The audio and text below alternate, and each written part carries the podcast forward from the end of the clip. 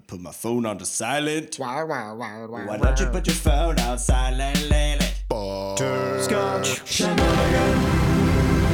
Hey everybody, welcome to episode 51 of Coffee with Butterscotch, the game dev comedy podcast Butterscotch Shenanigans. I'm Seth and I'm the games programmer. I'm Sam, and I'm the art making man. And today is May 24th, 2016. You may notice that Adam is nowhere to be found. Yes, his throat imploded in on itself and stopped working. It was like a black hole of illness. We think he's dead, but we haven't heard from him in, in weeks, so we don't know. Um, no news is good news, right? But at the very least, he lost his voice. Uh, also, we have a warning, which is anything can happen on this show, uh, including profanity and lewdness. So if you are a child, then go away. Okay. Uh, so what's been happening this past week, Sam? Well, so besides the fact that Adam's throat basically imploded and may have taken some portion of the Texas, the greater Texas state with it, uh, There's been yeah, it's, it became it opened up a sinkhole, Yeah. which is a it's a common problem in Texas now because of all the throat collapses. yeah, when you get you get a really bad throat illness, uh, it, you know, it actually destabilizes the ground below your feet, and after a short period of time, it's very possible that if you get enough of these people put in one place, which he had mentioned, and we should have paid attention, he mentioned that it, that his wife was having you know some sickness too. Mm-hmm. We should have we should have got him out of there, but It's that fracking. yeah, It's all that fracking. all that fracking plus the throat illness, you don't, you don't even know what's going to happen down there in Texas. So uh, Adam's gone, but he's still with us here in spirit today. You know, he's I like to think he's watching over us from the internet, which he is. Uh, so Yeah. uh, other stuff that's been going on, we've basically been aside from battling various degrees of illness. Uh, We've been sucked into a sort of black hole of administration on a lot of fronts. And I think this has put all of us in a bit of a, I, I don't know what, Mood. yeah, a bit of a mood. we just want to do stuff, but most of the stuff we're doing, uh, I guess it's not it's not stuff that's on our task list. I guess probably the easiest way to put it. Um, it's stuff like let's argue about uh, the various positives and negatives of attending huge conferences. Let's talk about whether we should throw our hat in the ring for this. What about hiring this person? What about that? What about this? And we're So- trying to do a little bit, you know, a little bit of wheeling and dealing, throwing around, slinging contracts around. Yeah, we are we're doing, doing some- business. Yes, that's been very, very Spider Man esque in his uh, usage of his contractual wrist sphincters. Yeah. And they've been just, slinging slinging our place. Uh, we're trying to get a few deals to go through, none of which we can talk about, but sometime later we will be able to. So uh, That's that's only because I'll just I'll reveal this much because it is with the Secret Service, yeah. which is I mean everything they do is pretty secret. Also, they're trying to get us to just destabilize Venezuela. Um, but Yeah, which we will be doing. that part's not under NDA for some reason. So Yeah. It seemed like one of the most important points in the whole thing. You know, I feel uh, like they, they got to a point where they realized that everybody knows what they're up to, so they just they seem very cavalier about this whole. oh, wait, was that the Secret Service or was that the uh the CIA? Uh, the CIA. yeah, I think the Secret Service just gets shot on behalf of the president. Yeah, that's true. So we won't, So- we won't be messing with them at all. They're cool. Yeah. Uh, but yeah, one of the things that we have managed to do that's not, you know, a bunch of Well, I think that businessy. you've, that you've managed to do. that I managed to do. That's not a bunch of businessy administrative nonsense. Is trying to start building up the infrastructure in the code of Crashlands to allow for translations. Ooh, which everyone's been asking for. In fact, we get I think we get one a day in some other language. Oh yeah, French, Spanish, Portuguese, Czechogese, yeah, you any- name it. geese. Geese. Pretty- we got one from much- a goose the other day. Yeah, about every tribe of geese wants some copy of Crashlands in there. But hot damn, we are never translating it into goose because Geese geese, are- are, evil and geese are, yeah. Pardon my Um, xenophobia. It's fine. But the the big problem with it is or the big sort of challenge is there's two. One is is Crashlands has a lot of text. It has like 70 something thousand words. Um and it has story text that it pulls from the internet and there's a, a fonts issue because you know if you're trying to translate into chinese or something uh, you got to try to cut down the alphabet down to something like 3000 characters so you got to figure out how to make that font work. Um, and then of course European languages have all kinds of crazy accents going on, and it's just a it's it's just a train wreck. Yeah, so I think well, I, I don't know if we even realized what the technical requirements were going to be for being able to do translation. Um, we thought we were going to be like, oh yeah, we'll just give it to somebody and they'll figure it out. Um, definitely not. It's one of those things where it looked like a big project before we started working on it. And now it looks like a huge one. Yeah. so uh, it is in the wings. The the second challenge is going to be figuring out how to get the whole thing translated when most people do it uh, basically on a word by word basis, and be able to trust that the t- integrity of the text is maintained. Because of course, uh, you know, maintaining something like jokes or puns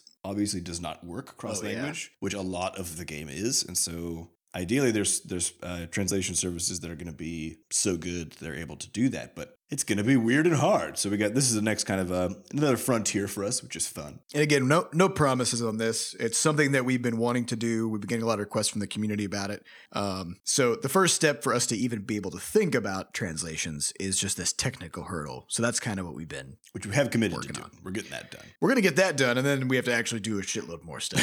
So, um, but hey, something something interesting happened in game design this past oh, week, Overwatch and I wanted came out. Is that what I want to talk about. Nah, no. Okay. Uh, I want to talk about the concept of of having the option to do things in a game that are super super hard to do, uh, but that are technically optional, but give you some kind of a benefit. So you mean the presence, the, the validity of the presence of optional achievements with optional rewards, basically? Uh, yeah. So in Crashlands, we have the Mega Gong, which we tied to fishing. It's a fish that you that you fish up out of the waters, and uh, in order to catch the Mega Gong, you have to craft. Oh yeah, spoilers by the way, if you haven't played Crashlands yet. Uh, but you have to catch the three gong fish, one from each biome, and each of those gongs has something like a one in a thousand chance of coming out of a fishing hole.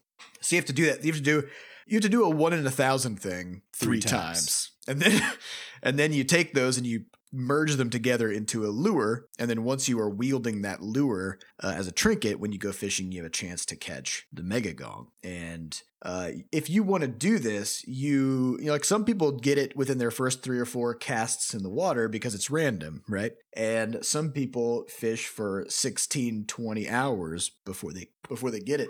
But we keep getting a it's it's interesting because we put the mega gong in there as an optional thing It's right? specifically just a really fun, crazy thing you could go do if you like playing the game, right? yeah um but most people who learn about it view it as the, as the thing that they absolutely have to do. And we we you, if you go to the Crash crashland subreddit for example you'll see so many of the threads are about people who are fishing for the gong and who are looking for tips and who you know feel like they need it in order to consider the game finished because it's the highest level weapon in the game um, and kind of similarly along this line, uh, Eve Online just today they added a new system into their game called Hmm. Daily Opportunities. So one of the ways that your character progresses in Eve is through this thing called the skill queue. So it's basically like you just tell your character, you're like, I want to learn mining. So you go doink, you put mining in the queue, and then just over time, your character just learns mining And this is time all the time, like real, real, time. Yeah. So even when you're logged out and stuff. So it's an interesting uh, limiting factor because of the fact that you have to pick a thing and kind of like learn that just that one thing at the expense of learning everything else, right? So so skill points are sort of they're at a premium because they're so hard to get, if that makes sense, because they're time limited. So, uh, in order to encourage people to log in on a more daily basis, because of the fact that you can progress your character while not even playing, right? Um, CCP, the developers of Eve, they added a new system called Daily Opportunities. And this just happened today. And a daily opportunity is basically if you just go out in space and blow up any NPC spaceship, no matter how weak it is, uh, you will get 10,000 skill points Hmm. that day, which is a, akin to something like two to three hours of skill training. So you log in, Just a nice little uh, little boosty boost. it's boost. a little boost. Yeah. So you log in, you take five minutes, and you've boosted your your skill queue by about three hours. And so if you sort of extrapolate that, if you do that every day for eight days, uh, you've gotten something like an additional an, an extra day of skill time, right? So it's it's not a huge boost. It's like a one eighth boost, basically, right? Um, but the Eve community is up in arms about this because, well, I should say a portion, a vocal portion of the Eve community, because they view it as a requirement. Because they feel like if they aren't going out into space and doing this thing every day, then they're at a competitive disadvantage, Hmm. right? Um, so I don't know. What do you think about this? About this idea? Because like World of Warcraft has their daily quests that people would often Right. do, right?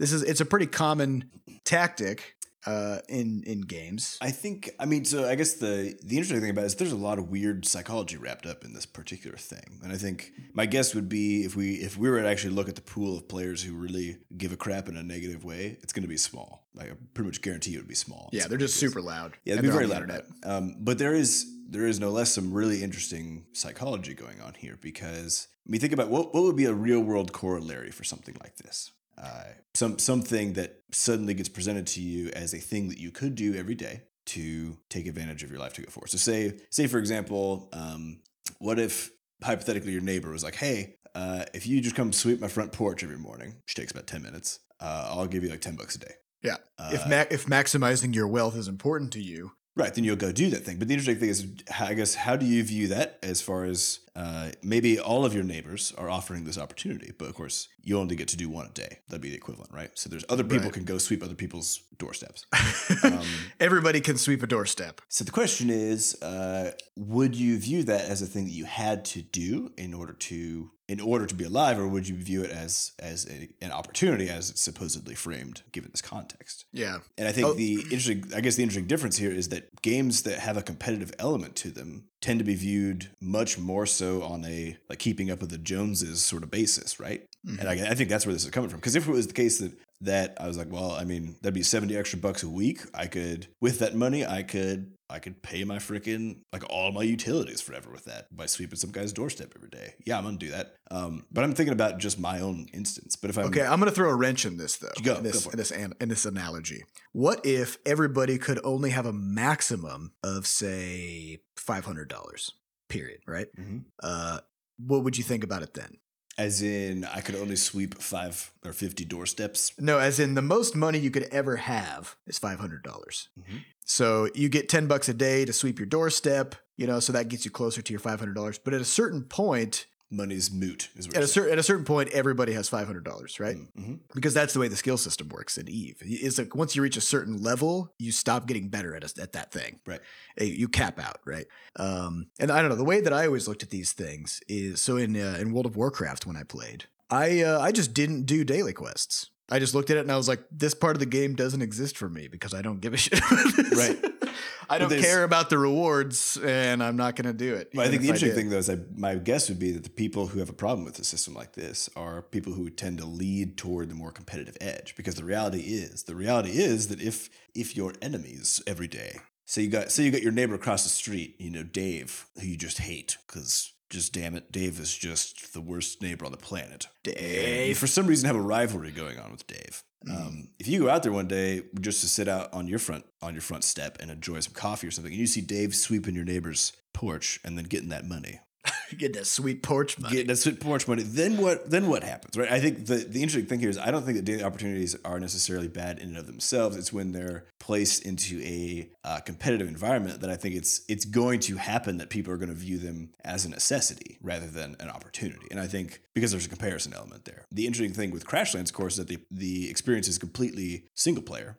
Um, you know, so much so that if you go and you pursue getting the mega gong, for example, you're going to be doing that probably like it's a it's a that's a long thing to go do. But at the end of the day, uh, you you've now accomplished the best weapon of the game. But that's very much for yourself. You know, yeah, I mean, there's no competition there. yeah, you can't you can't even we don't have multiplayer capacity at all, so you can't like even pop your character into someone else's world just to just to stand there and sort of show them as a billboard that you have this cool thing. So it's very much for you. And I'm wondering if if that's where some of the rub is, is if it's like if it's a thing that is for you as a person versus a thing that is that is viewed as a competitive one. Because even though people complained about about how difficult the mega gong is to get, the interesting thing is what happens after they get it. So like usually we'll get a we'll get a subreddit post or forum post where someone's like, I can't believe this is taking me so long, like screw this. And then like we'll see it a couple hours later, we'll respond, say, Hey, like, you know, it's just Keep random. at it. So it'll go if you want it, just keep at it. And then I think every single time we've done that, they've immediately responded, been like, Oh yeah, I found it shortly after I complained about it. Uh, it's awesome. it's awesome, great game, guys. Right? Yeah, well, they what feel happens. like they it was hard as shit to get, and so they feel like they really earned it. You know, Right, I mean, like it's a thing to be proud of. Yeah, and, So- and that's the thing. And now now they've entered into Elite Club, which is, by the way, of the people who have B Scotch ID, uh, we know that only about 2,500 people have actually gotten the Mega Gong.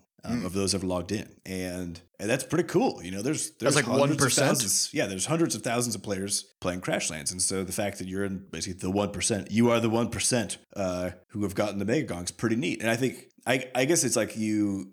I think the thing that probably bothers people most about something like the Mega Gong versus something like the daily opportunities is just the randomness of it. Because you can work super hard on getting the Mega Gong. And then Dave across the street just He can just fish it right up. just throws his Goddamn. line. He's like, "What? What's this? Oh well." Yeah, so I think I mean I think they're two they're two slightly different things. Um, daily opportunities to me in a competitive environment are generally going to skew a little bit negative because yeah, I mean to stay to stay competitive, you want to be taking advantage of the full suite of everything available. And I think granted there is a cap on things and that sort of that that sort of idea that you presented, but I, I could easily see how people just generally are going to take that in a negative way. Yeah. Though it is crappy because it stops a whole nother like realm of design for games being really fleshed out um, and figured out in a way that could get more people outside and more people playing in the environment as opposed to just like playing the waiting game, which is Yeah, well, I'm, I'm a, yeah, I'm definitely a fan of anything that gets gets people to actually play the game, right? Mhm. So yeah, and it's also it's really great for new players. You know, they come in, they get they actually get to accelerate and catch up to the people who are capped out, right? right. So it's good all around. But yeah, What about, I mean, what about the so rather than doing an opportunity that has a payout at the end, which is really the problem here, right? Yeah. It's not that you if you go shoot something that it's like hooray you shot something today. It's that you get paid for it. Um, what would you consider daily opportunities that fell more along the lines of something like uh, in like in uh, what nuclear throne spelunky they have those daily runs where they freeze the seed that generates the procedurally generated world and then everybody competes using that seed right nobody everybody views that as a as a daily opportunity in a very real sense, which is like, oh, cool, I get to play the game today. Which is the difference Yeah. between I have to play the game today is if there's only a reward. Well, this so this is a really interesting contrast because there was there was also uh, just in I think it was October there was a Mhm. week long event um, in Eve where they had something actually they had a similar effect for players, which was a skill point boost. But the way they went about it was just randomly in space. These these things called like a blood raider beacon or something would appear, and if you took some friends and went over there, uh, you would blow up the NPC ships that were there, and one of them had a chance of having this particular item that would make your skills train twice as fast for 24 hours. Hmm. And you could even sell those items, and you know they went at a huge premium on the market and stuff. Um, but people were pumped as fuck about this. Like Hmm. nobody complained about it. But the end result is exactly the same, which is you have a very short time frame. You have to log in. You have to go out in space and blow up a ship. Right. I think it's it's the Uh, difference between doing a chore and doing an Going on an adventure. Yeah, yeah, Yeah. So that's and that's a hard line to strike because of course the there are people you know that develop the game. There are humans back there, and they don't have infinite time to dream up an infinite number of cool things to do. And so you want like you it's yeah it's a that's yeah, a but hard so thing. so many people looked at this and they were like, "Why is this not a thing that's always there?" Because it's so cool. Like it's so much fun to go. on you wouldn't appreciate it if it was Yep, always there. exactly. So, All all right, cool. Well, let's uh, let's dive into some questions uh, for the rest of the podcast today. Mhm. And again, these questions come from podcast.bscotch.net. You can ask them anonymously or with your Bscotch ID and get a sweet perk, uh, perk unlock for your Bscotch It's a cup of coffee. And uh, today we're going to talk about we're going to talk about a lot of stuff. Actually, uh, one of the most interesting ones that we got that I want to dive into right away, and actually does have to do with perks, which frankly, in these systems of like an opportunity versus an event, it's a thing that we've built that we are trying to use to harness uh, some of that idea of giving players extra content that we have occasionally gotten people. You know, people have complained about feeling like they have to do it Yep. um, which is it's always an interesting balance. Uh, but one of the questions comes from BitePen, who asks, "What is the known perk that the least number of people have?" And so again, perks are just achievements that exist in any of our games, and then they cross into other games. The, the rewards usually do, or they just have a picture as a reward. Yep. So uh, one of the least ones, I would say with the least number ones, but the one of the least ones, and my favorite one by far, is uh, perk number thirty six, which is to get to space as a potato. In Flop Rocket. Yeah. And most people don't actually even know this, but if you, in the options in Flop Rocket, you can actually adjust your thrust level down from your upgrade screen. Low down lower than the starting value. Yeah. And if you put it all the way to the bottom, your rocket actually turns into a potato man with two little potato hands that drag behind it. and it pilots about as terribly as you would imagine a potato would. And the best part about this is that six people have actually gotten to space as a potato. and you get a sweet potato avatar. Not a sweet potato avatar, but a, a potato A avatar potato. That that is cool. that is sweet. Um, so that's pretty neat. Uh, I think that's a then, um, hidden perk too, right? It doesn't show It up on is. the list, Yeah. and there's no there's no way to know that that perk even exists, and you have to you have to just by chance have turned your thrust down to zero for no reason to know that the potato mode is there. Right. So, So, if you have a masochistic streak, go pick up Flop Rocket and try to get your potato to space. Join one of the extremely elusive, exclusive clubs. yeah, and, and mechanically, what makes that so hard is that uh, the higher your thrust is, the more fuel efficient your rocket is. And Right. with that with that super low potato thrust, you're just starved for fuel all the time. I believe the trick that someone used was to get an escape pod. So they used the boom boom, then use the escape pod, so that when their potato exploded, they were actually piloting a rocket. yeah, but this uh, the escape pod by itself is you know it's very fragile. Oh yeah, and it's pretty hard to pilot. So even then, it's it's an accomplishment. yeah. I'm very curious as to how exactly these people did this, but impressed nonetheless. Uh, one of the other very very few ones is actually uh, Pete's Reckoning, and that's for is that the third hard mode on Quadropus? Pete's Reckoning Yeah, is That's the final one. yeah. Uh, so it's basically like, like uh, Diablo has its Nightmare and Hell modes. We have uh, in Quadropus, there's Nightmare and then Reckoning, which is the harder versions of the game. And Pete's Reckoning is, is the Hell mode. And so the hardest one, and 66 people have beaten Pete's Reckoning. Um, and I think some one other uh, some other interesting stuff that we were talking about is that we can use some of these stats to see how good or bad our game systems are or our other systems. So as a funny example, uh, we have we have one of the one of the fewest gotten perks, surprisingly, uh, or I guess towards the bottom of the barrel, is actually the perk for having five plus friends in your Scotch ID. And we've always we've joked about how like we have the friend system in there, but it doesn't really do anything yet that's of any value whatsoever. And then Adam pulled this number up today before we got started. We all just we all laughed at how terrible it is. But uh, you know, honestly, I look at it as a good thing, just in the sense that people are willing to add all these people as friends in Scotch ID, even though there's no point to it. You Yeah, know? yeah. I mean, I, I think people probably People wanna test have out the their friends system on there. Or they, they might just test out the system and then be like, "Oh, okay, yeah, I see what this Oh, this didn't do anything.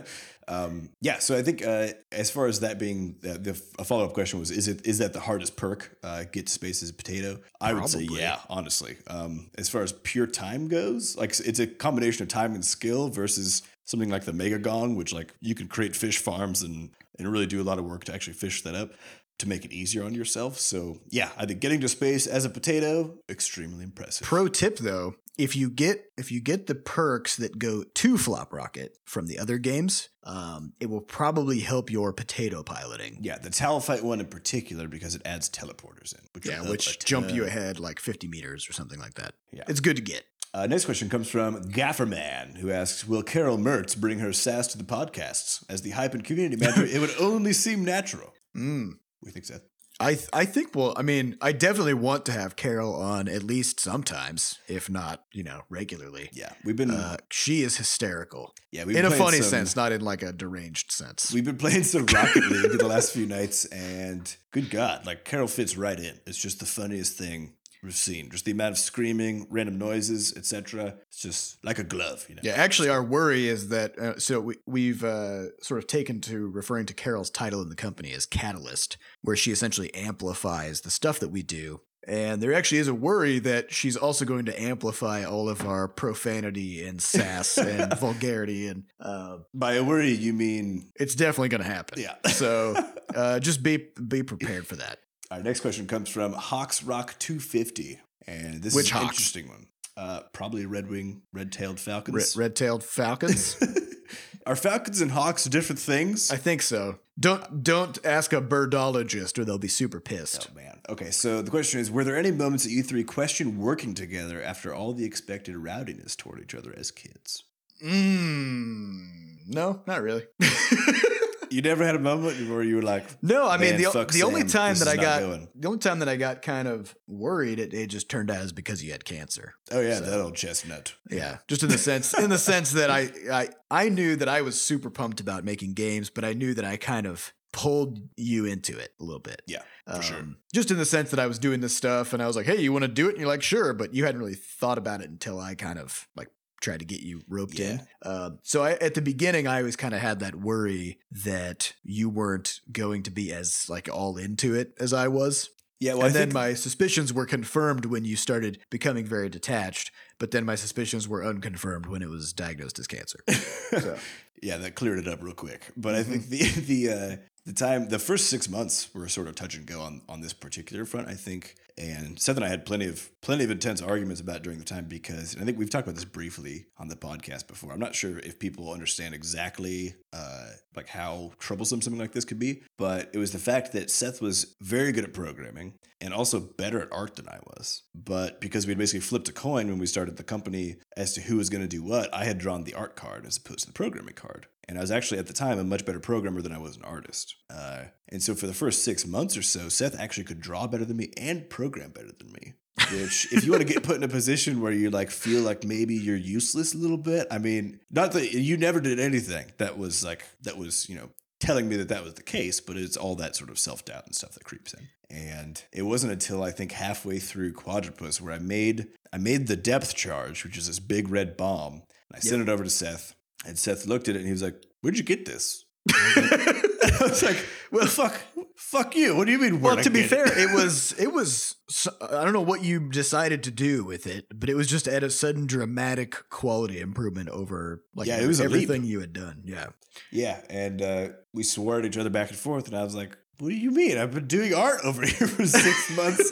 This is this is not what you want." And you're like, "It's great. I just didn't. Wow. Just Yeah, it didn't was good. it." That was the Um, moment where yeah, you became then- a better artist than me, right yeah, there. that- that's pretty much it. And then after that, yeah, I've been good. So I, I don't think it's ever been a question of uh, of working together. It's mainly just like we all of us committed to it, and then it was just can we figure out how to do it? That was really the question. Actually, well, it's it's a struggle of jumping into something without any actual capability of doing it and then kind of dealing with the psychological ramifications of that. right. Just having to constantly be bumping up against your own limitations. It's very difficult. Yeah, it's a hard thing to deal with. Um, and I think this. So we've been we've been talking a bit about practice and uh, the idea of teaching yourself how to learn and motivation and stuff. The past few podcasts, and I think there's an interesting point on that. So I, I'm continuing to read this Peak book. Uh, which is all about practice and, and how to get better at stuff. And he has a very interesting point when he's talking about about this idea of the 10,000 hour rule, which we dug into quite a bit, um, and about how it's generally misunderstood for a wide variety of reasons. But his most interesting point about it was that people who do a lot of practice, so like violins, violin students were the ones they studied in particular, ballerinas. Um, people who do a lot of practice don't enjoy the deliberate practice. It's Mhm. not an easy thing to do. In fact, you can tell if you're practicing well if you really just like want to fucking quit doing it. I think, I mean, from an exercise standpoint, it's very easy to tell, of course, from something like practicing animation or practicing your artwork, whatever else.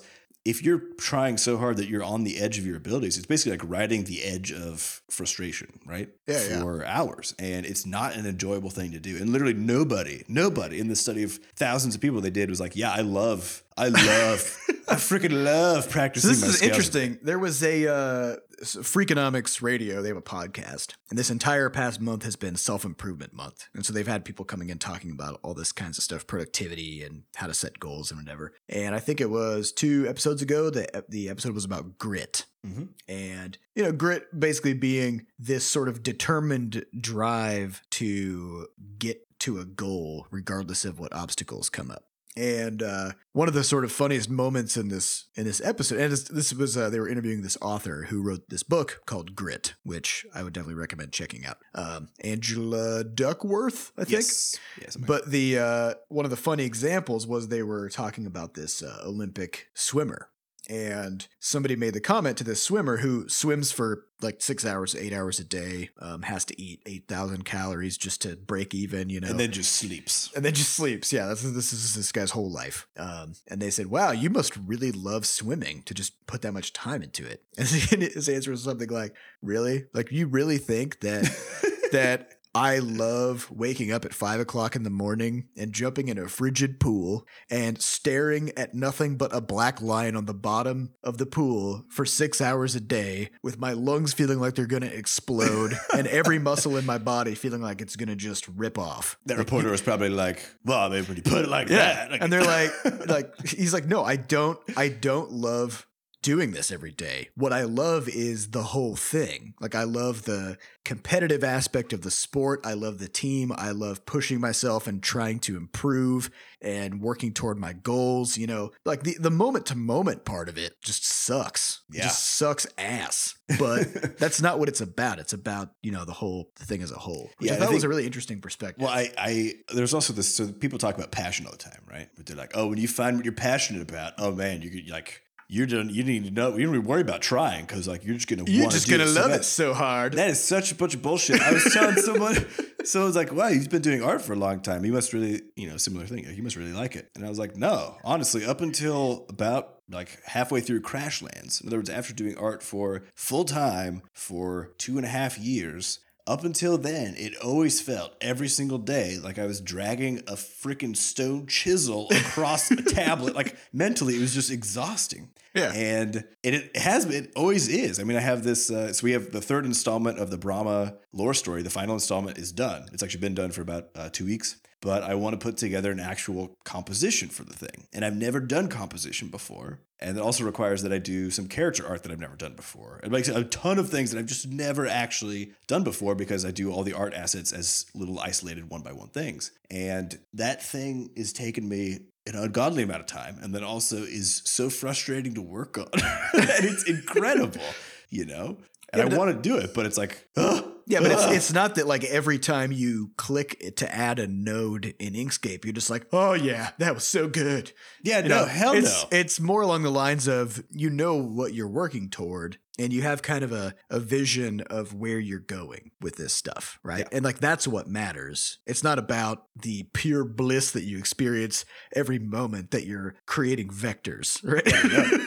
And the truth is, like, the in order for me to get better, and I recognize this uh, just a couple weeks ago, and I, we talked about on the podcast. Like, I you have to be operating at the edge of your ability, which means that you're going to be uncomfortable, and it's going to suck, and the stuff you make is going to suck, and that just literally it's just what you have to do. And I think, yeah, I, I, there's a lot of romanticism about passion and about like just just forgetting that you're in the work and stuff. And granted, like that does happen once you're so like, you know once you have the skills and you're working on it. But the truth is, uh, that's a good way to produce a lot of work, but it's not necessarily a good way to improve on your own work. On your Oh, work, yeah. right. Well, that's why exercise is so. That's this is why people don't like to exercise because if you're doing it to get into better shape, then every time, yeah, every time you go, you should be going hard enough that it really, really sucks. Like it hurts physically, right? Uh, because that's the only way that you're improving. If you go work out and you come back and you haven't broken a sweat and you feel great, you haven't done anything, right? Yeah. Like that was useless. It was a waste of an hour. So Yeah, it's good. It's good to decide between activities that you're doing for practice, for self improvement, and then to measure them and try to push yourself like this on them and give yourself plenty of rest after the fact. And then activities that you can do as sort of like a flow state thing or just a thing for fun. So for me, like I used to do speed reading, you know, and I, and I actually practiced it for, for two months during one summer because I got tired of not being able to read books during the school year um, because you just didn't have enough time. So I practiced every single day for two months, and then got my got like tripled my reading speed. And then now I just read like I don't read intensely so that I can go really fast. I just read to enjoy it, but I happen to read much faster on average. but to get sense. there, you had to it had to suck for a while. yeah, and it was genuinely terrible. Though I will say, seeing seeing those numbers go up, you know, as you as you go is, is super exciting. Like having Yeah. that feedback. It's like the swimmer getting a you know an extra Yep. two hundredths of a second off of their fifty freestyle time. It's like, well, that sixteen hours of swimming this week was super worth worth it. All right, so this one uh, goes in a totally different direction. This is from Bam Hmm 182. That's Bam Hmm. HM 182. Uh, what is your most interesting drunk story? oh, uh, oh, I have. I have, I have hilarious one.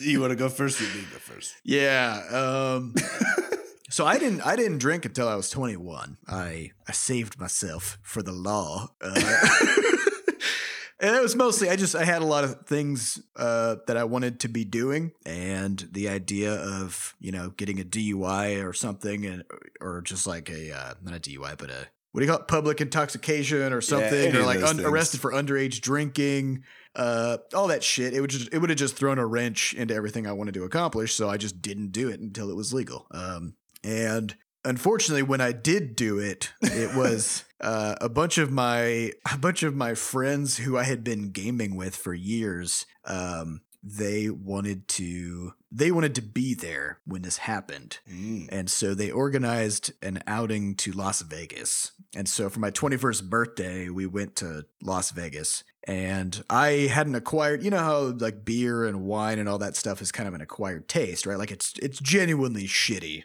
and you have to drink a lot of it before you start to enjoy It's just it. like coffee. Right?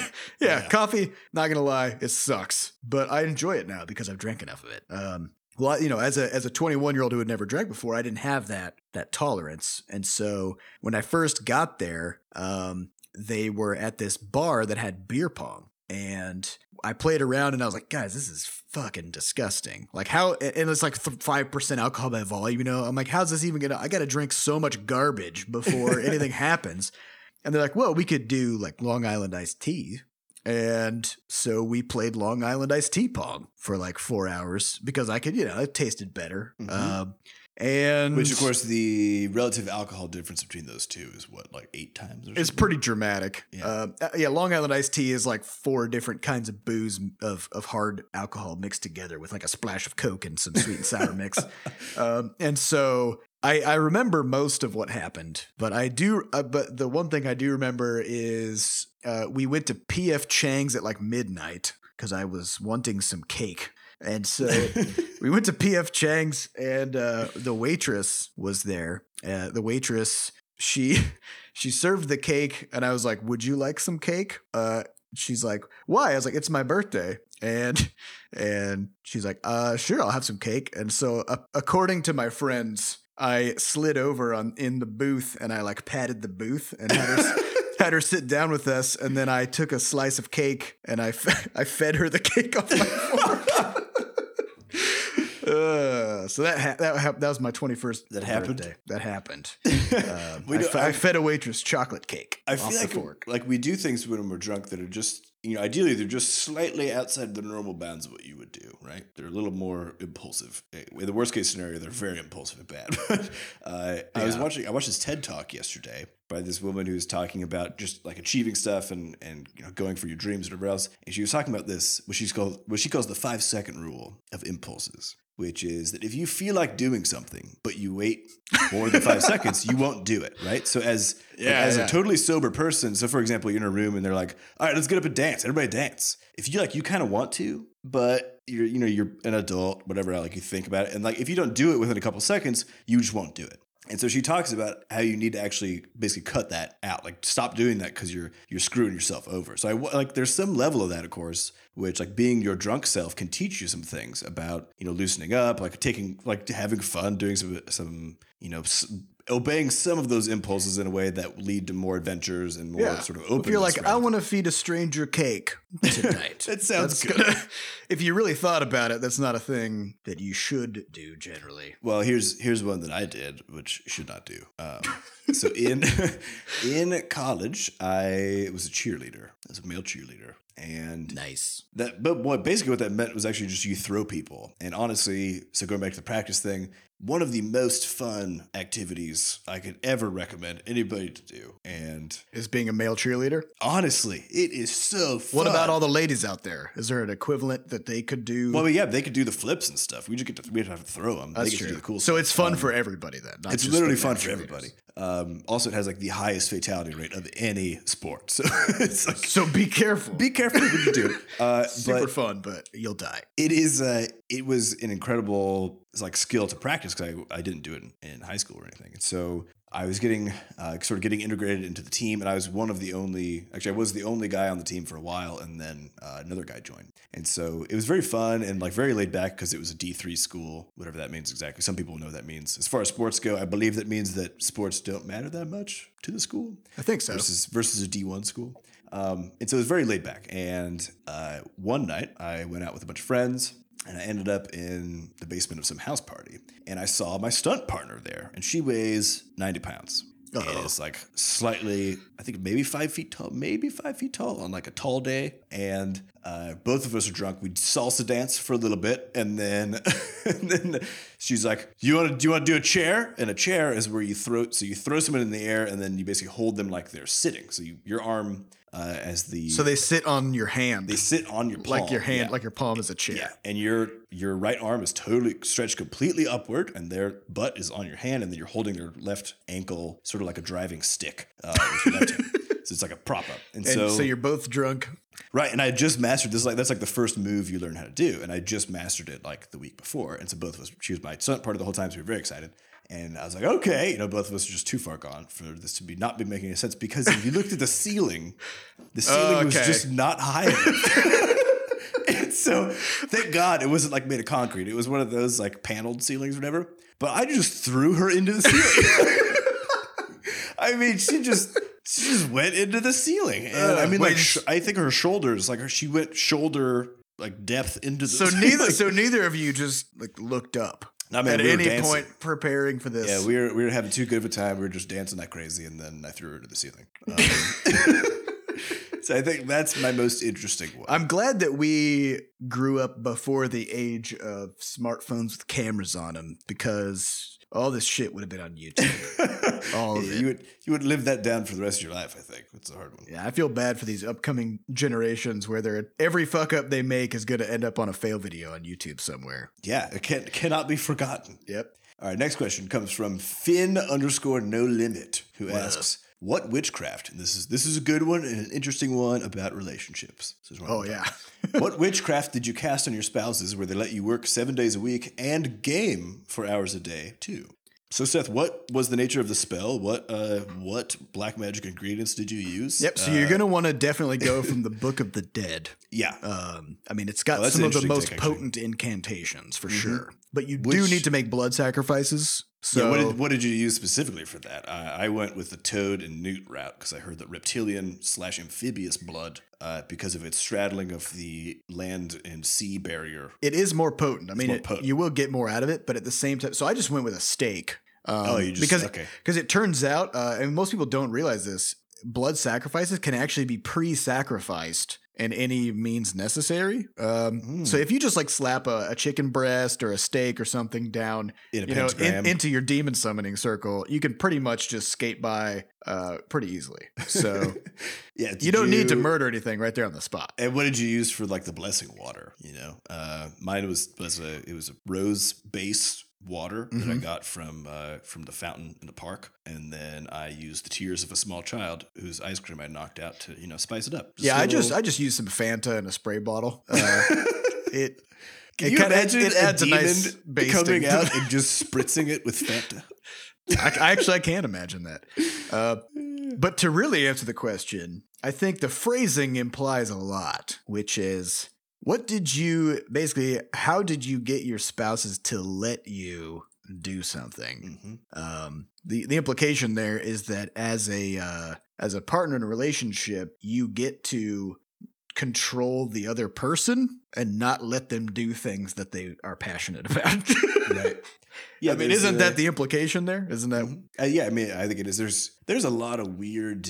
Uh, there's a lot of weird relationship sort of junk floating around the general culture uh, that I think all of us. I mean, I I used to view things like this too. I think um, up until I It's it's it's cultural. I mean, it's a cultural thing. Uh, but the reality is, you don't. Um, you know, none of us cast spells on our people. Uh, I think the primary tool by which you establish what your dreams are and the sort of person that you want to be and the sort of person you want to be around while you're pursuing those dreams is just verbal. You just you got to sit down with your people and be like, "Hey, uh, you know, games is a thing that I'm going to pursue, or I'm going to go start this this business. Uh, it's something I'm very interested in doing." The response should not be, "Okay, well, you can work on that nights and weekends." The response should be, "Tell me how I can help." yeah, because you're a fucking team. yeah, and if if it's the case that you have someone who starts putting the op- putting those opposite things, where they say, okay, well, maybe you only do that these times because we have this stuff going on, or I have this stuff going on. Um, no, that's not. That's just. That's not a building up model to be with a person who does that. Yeah, but I mean, Um, you, but you have to also you have to put in the work um, to make it a real thing. And so when we, talking about the relationship or the. I'm, I'm talking or the job itself. I'm talking about like to do the job as an example. Mm-hmm. Um, so for us, before we set off on our own, we did we talked to our spouses, but in the context of here's what our plan is. Here's how long we think it will take. to get to where we need to be. Um, you know, here's what we know about the industry and how potentially successful this might be, et cetera. And we we literally just like it was like a PowerPoint presentation of of what the plan is. Mhm. Um, and then if they, you know, and just and, and so it was never a question of is this okay with you? It was more of a question of how can we make this happen, right? Right. And uh because we, I think, in, instinctively got together with spouses to begin with, who aren't people who obstruct us, right? Right. Like, like if we if we express the desire to do something, they're like, "Yeah, let's do it," you know, and that's pretty much it. So, Yeah, I think I think that, that really lends itself to the question of even uh, you know, putting in the work on the relationship to make it so that that is the response too, right? I mean, um, if you're in a relationship but you're being like a shitty person towards your partner, when you go and you're like, "Hey, I'm gonna go make games for the rest of my life," uh, yeah, you're not gonna be able to count on their response being like, "Yeah, let's let's do it, let's go, Steve." You're gonna be like, well, be like, especially "No, if you I'm approach done." it that way, right? If you're just like, "I want to make games, I'm quitting my job," uh, yeah, like you have to have a conversation about it. Yeah, And I mean, an easy example of this uh, with with my partner was that uh, she wanted to start this nonprofit here in St. Louis, and we had talked about it quite a bit. And she, I was totally comfortable with her. I'm, I have my risk tolerance is extremely high, so I was totally comfortable with her basically quitting her job immediately upon her having this idea and going full bore into it. Because of course, I'd seen at that time Crashlands hadn't come out. We hadn't technically been successful yet, but I'd seen the trajectory of what you can do when you're really fully into something and when you have a support team that's fully into it. Um, and after after some time, she she figured out basically what her thresholds were for being comfortable with with leaving a steady job to do this this thing that wouldn't pay for a good deal of time. Um, and then once once we hit those targets, then she was off to the races. And she's I mean she's happy as all get out now. She's exhausted all the time because she's working so hard. But um, I you know I, I I wouldn't be able to live with myself if I was like nah like we need the money so I could. What do I need? You know, we need the money so we can do What? I don't know what. You only Exactly. you only What? need enough money to cover you know your your your basics with this, with a little bit of buffer for emergencies. If you're going beyond that, then uh, I mean I, I should I should clarify this doesn't apply to somebody who's like you know middle to late age with a family of ten children and you know what like you it's a little bit But of a take- different you always scenario. want to, yeah, you always want to cover all your bases, right? yeah, um, The but idea is the same though. yeah, it depends on where you are in your life, but of course, the depend the, the more commitments and you have and the more dependence you have, the more calculated you have to be about it. But that doesn't mean it's impossible. Right. So So I, I remember I saw this one advice column. It's the last piece on this where uh, some woman had written into this uh, guy relationship advice thing, and she said, "Hey, you know, my my partner's got this uh, this dream of being I remember what it was like a writer or something like that, but like his writing's still not very good, and he spends like all of his time on it, and I really just wish he would spend more time like with with." with me or the family or whatever else and I, I really think he should just drop it how do i how do i convince him to not do this and the guy's response was do not dare try to convince someone to give up on their dreams. Talk to them about the problems that are coming about as as related to them pursuing their dreams and figure out how to work with those. But by god like help them get there. It's like the it's like that avril lavigne song you know the uh he was a skater boy she said see you later boy. And Mhm. then now he's rocking on his guitar etc I'm not quite sure where that went, but I see Why, the in- vague outline of a point there. as in you know support you can support the person before they're successful and that's like that's what a partnership is about really right Yeah. it's seeing the seeing the potential in someone helping guide that potential and then believing in them and waiting until they're able to secure their dreams so so yeah we didn't cast any witchcraft besides talking Besides the Fanta steak demon. yeah all right uh, next question comes from hawks rock 250 who asks if you could stick juicebox in any game as the annoying friend on the main character's side what game would it be Crashlands. Okay, well, besides that, so- Uh, Dark Souls. I think yeah. I was gonna, I was gonna say so I'm trying to pick a really serious one, like maybe this War of Mine. Yeah, maybe The Walking Dead. Yeah, The Walking Dead. Yeah, that'd be good. Replace replace Clementine with Juicebox. Juicebox will remember that. oh man, that game made me so sad. Keep your hair short, Juicebox. Juicebox actually would be a much better compatriot in The Walking Dead because Juicebox cannot be bitten by a zombie. And so you would never fear for Juicebox's life. You know what I mean? Isn't like a computer virus technically like a zombie virus at all times? Technically, but I don't think they sort of mutate into one another. So it's it's probably like a zombie biting a computer probably wouldn't, you know, put a Trojan in there or That's anything. true. All right, Alan Falcon is a great question uh, from Heinlein's Time Enough for Love book, I assume. Uh, it has some great quotes. Discuss this one. Never attempt to teach a pig to sing. It wastes your time and it annoys the pig. Mm. What do you think, Seth? Is there is there something deeper in this? Uh, Uh, I don't know. I mean, it sounds like the whole polish a turd situation, right? Never attempt to teach a pig to sing. It wastes your time and annoys the pig. Is is the idea here of don't try to force somebody to do something that they have no Aren't- interest in doing? Yes, basically. That's what it seems like. That's a great point. Is that the whole discussion? That's it. Yeah. Discuss.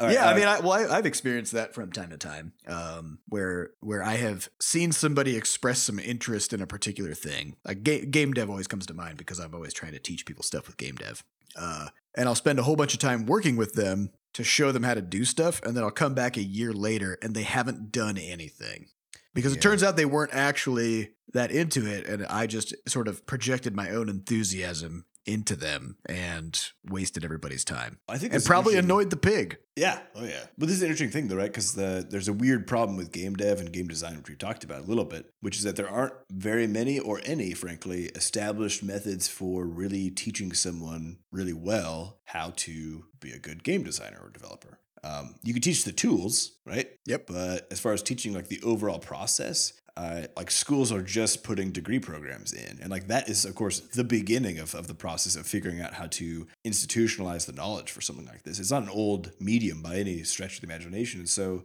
I feel like we I feel like there's a there's a definite problem with even figuring out how to teach the stuff. You know, I mean, like, Yeah. yeah, you don't want to waste your time trying to teach a pig, but what if you're not even teaching the pig? What if you're just shouting at the pig because you don't even know how to sing? Well, know? what I think is even more interesting about it is games. Uh, in gen- the way the way that people generally understand games is they are designed to do a particular thing. So it's kind of like engineering a bridge, right? Like that bridge has to allow traffic to go across it without collapsing, and it has to last a long time, and it needs to be made of these materials. Blah blah blah. Right? That's engineering.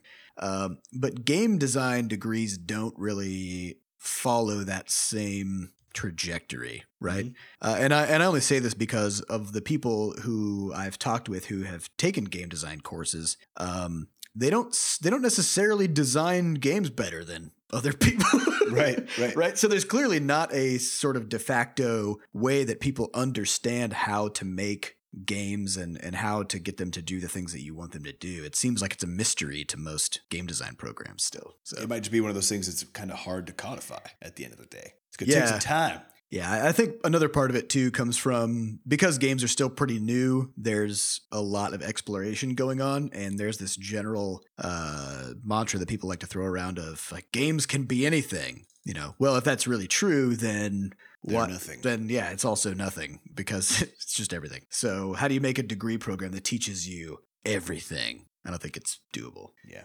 Hmm. Anyways, Uh, next question comes from Kevin888, who asks Is wasting time real? And if so, what do you do that you would consider a waste of time? Uh, so there's, a, I guess, is there a difference between wasting time and spending time? Time is always being, it's always going away, right? It's always happening. Um, yeah, I, I mean, I, I would say you're wasting time when you're doing something that you don't actually want to be doing, or or even perhaps in retrospect, able to say was not the best use of your time. So you might be spending time now, but then later it turns out you were wasting it. Right. Hmm. So you know, I've been—I've had some, I've had some relationships that turned out to be a waste of time at the end of the day. Um, yeah, there's there's stuff like that. Here's actually though, here's an interesting perspective. hmm.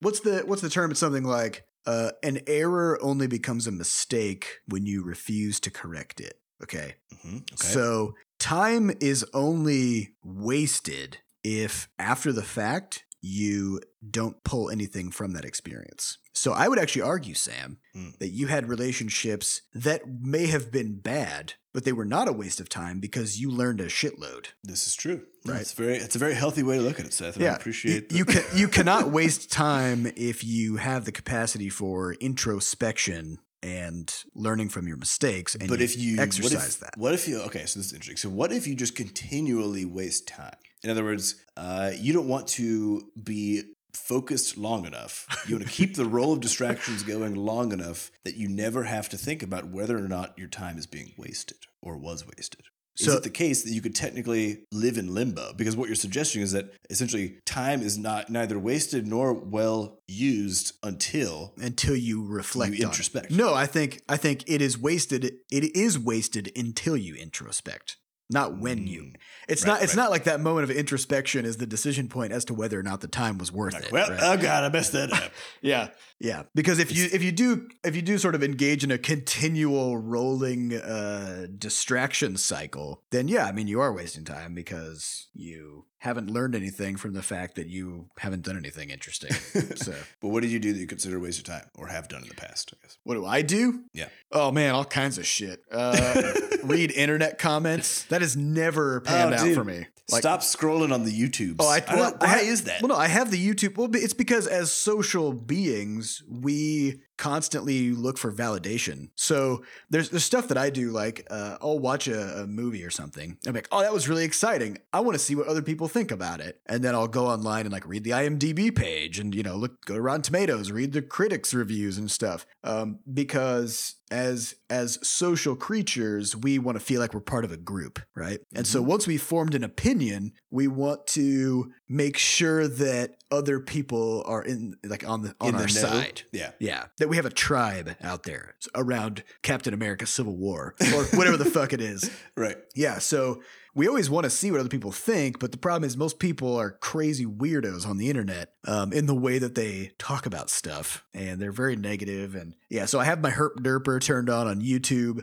but uh, there's all kinds of like there's comments on every news site, every blog, Everything. everything just encourages people to just throw their opinions out there. And because those opinions are available, I want to see them.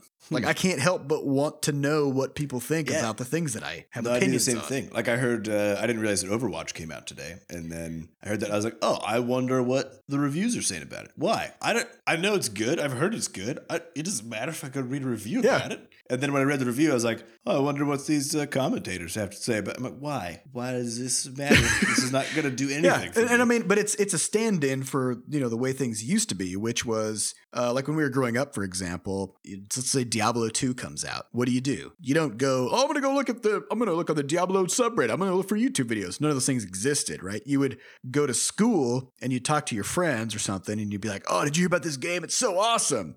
And now mm-hmm. all of a sudden you have this group that has all commented on this game in some way and given it a general thumbs up, and you now want to be part of that group, right? So the, I the want pro- to hear about it. yeah, the problem with internet comments is you're not part of that group. Like you agree with them and they're validating your opinions, but you're not actually getting any social uh Mm, ex- it's like the surface level stuff, is what you're saying. It gives you, it gives you the, it gives you the surface level benefit, but without the actual, without the actual meat. relationships. yeah. Mm. So, you know, and I think it's sort of a cycle that feeds in on itself because uh, instead of having a, a group of friends that's all interested in the same thing, it's much easier access wise to just dive into comment sections and get that validation for your opinions. I'm getting super depressed by this now because I feel like I need to start like a book club or something. you know? Well, it is. It is. I, the internet is a is a very superficial stand-in for for social groups that used to exist Hmm. around around you know subject matters of interest. So yeah, I don't know. It's it's I've I've never gone through a comment section of anything and come out of that feeling like I should have done it. Well, this is interesting know? because I think, in, in considering this question of what what what do I do actively that I would consider a waste of time, uh, or I guess now, I I just realized I was thinking about. It, I was like, okay, times when I'm away from the computer. If I separate my life into those two categories, two broad buckets, times away from guess screens, so real world time, and then internet or I guess computer time. Uh, I never feel like I'm wasting my time when I'm completely in the real world.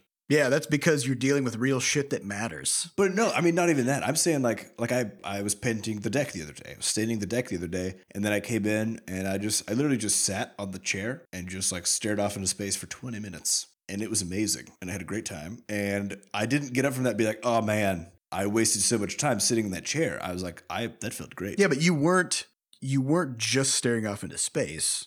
You were thinking. Right. So Right. I, but I guess but that's what I'm trying to get at is like which is not a waste of time. Like thinking Yeah. about stuff is important. But so, but I guess that's what I'm trying to get at. Is like the the weird thing for me is I don't think like I like I said I would not classify any of my time outside of screen time as a waste of time. uh, aside from like waiting in line at the DMV or something. But even then, like I wouldn't want to classify that as time because it's not my control, so whatever. Yeah. Uh, but something like uh, like my habit that I'm currently kicking is browsing IMGur, just looking at pictures on the internet. Literally looking at pictures on the internet um, of cats. Or You click next, things. and then you're like, hmm. Yeah, literally. Like you get, I get a ch- about a chuckle a minute, you know, and I could do that for like I I have done it at times for a thirty to forty five minute stretch of time in a day. Um, and then afterwards, I always feel empty and horrible on the inside. I'm like, oh, no, I yeah, did because what's again." well, what's interesting about it is that is 45 minutes that had you been just sitting in a chair staring off into space, you may have had an epiphany of some sort. Like you may Mm-hmm. have thought of something interesting, but because you were actively not thinking, you get nothing from it. that's true. Mm. Mm, deep stuff. Deep stuff today. All right, uh, let's end with two super fast questions. First one from Tofos, who asks, "Guys, tell us some more about this codename brunch game." Mm, You'll have to wait for that. It's All right, still a work in progress. From Nils0077, he says, Thanks for answering the last question. And when are you going to sell those completely epic Crashlands tees again? And will it be T-shirts. possible to ship them to Europe? Yeah, t shirts. Uh, we will be doing that sometime later this year, hopefully. And ideally, we will be able to ship them all over the frickin' continent. Ideally. But we're not sure on that because we got to figure that out. Yeah, it's complicated. All right, so that'll be all for the questions and all for the Butterscotch Shenanigans podcast, Coffee with Butterscotch for today. Uh, the only announcement left on the docket is that we will be at Indie PopCon this year. Uh, and if you haven't checked it out, Google it, Indie PopCon. It's a fantastic convention in Indianapolis. We got a big booth there. We'll be hanging out. We do have some t-shirts there if you want to fly from Europe. Do we have the Crashlands shirts?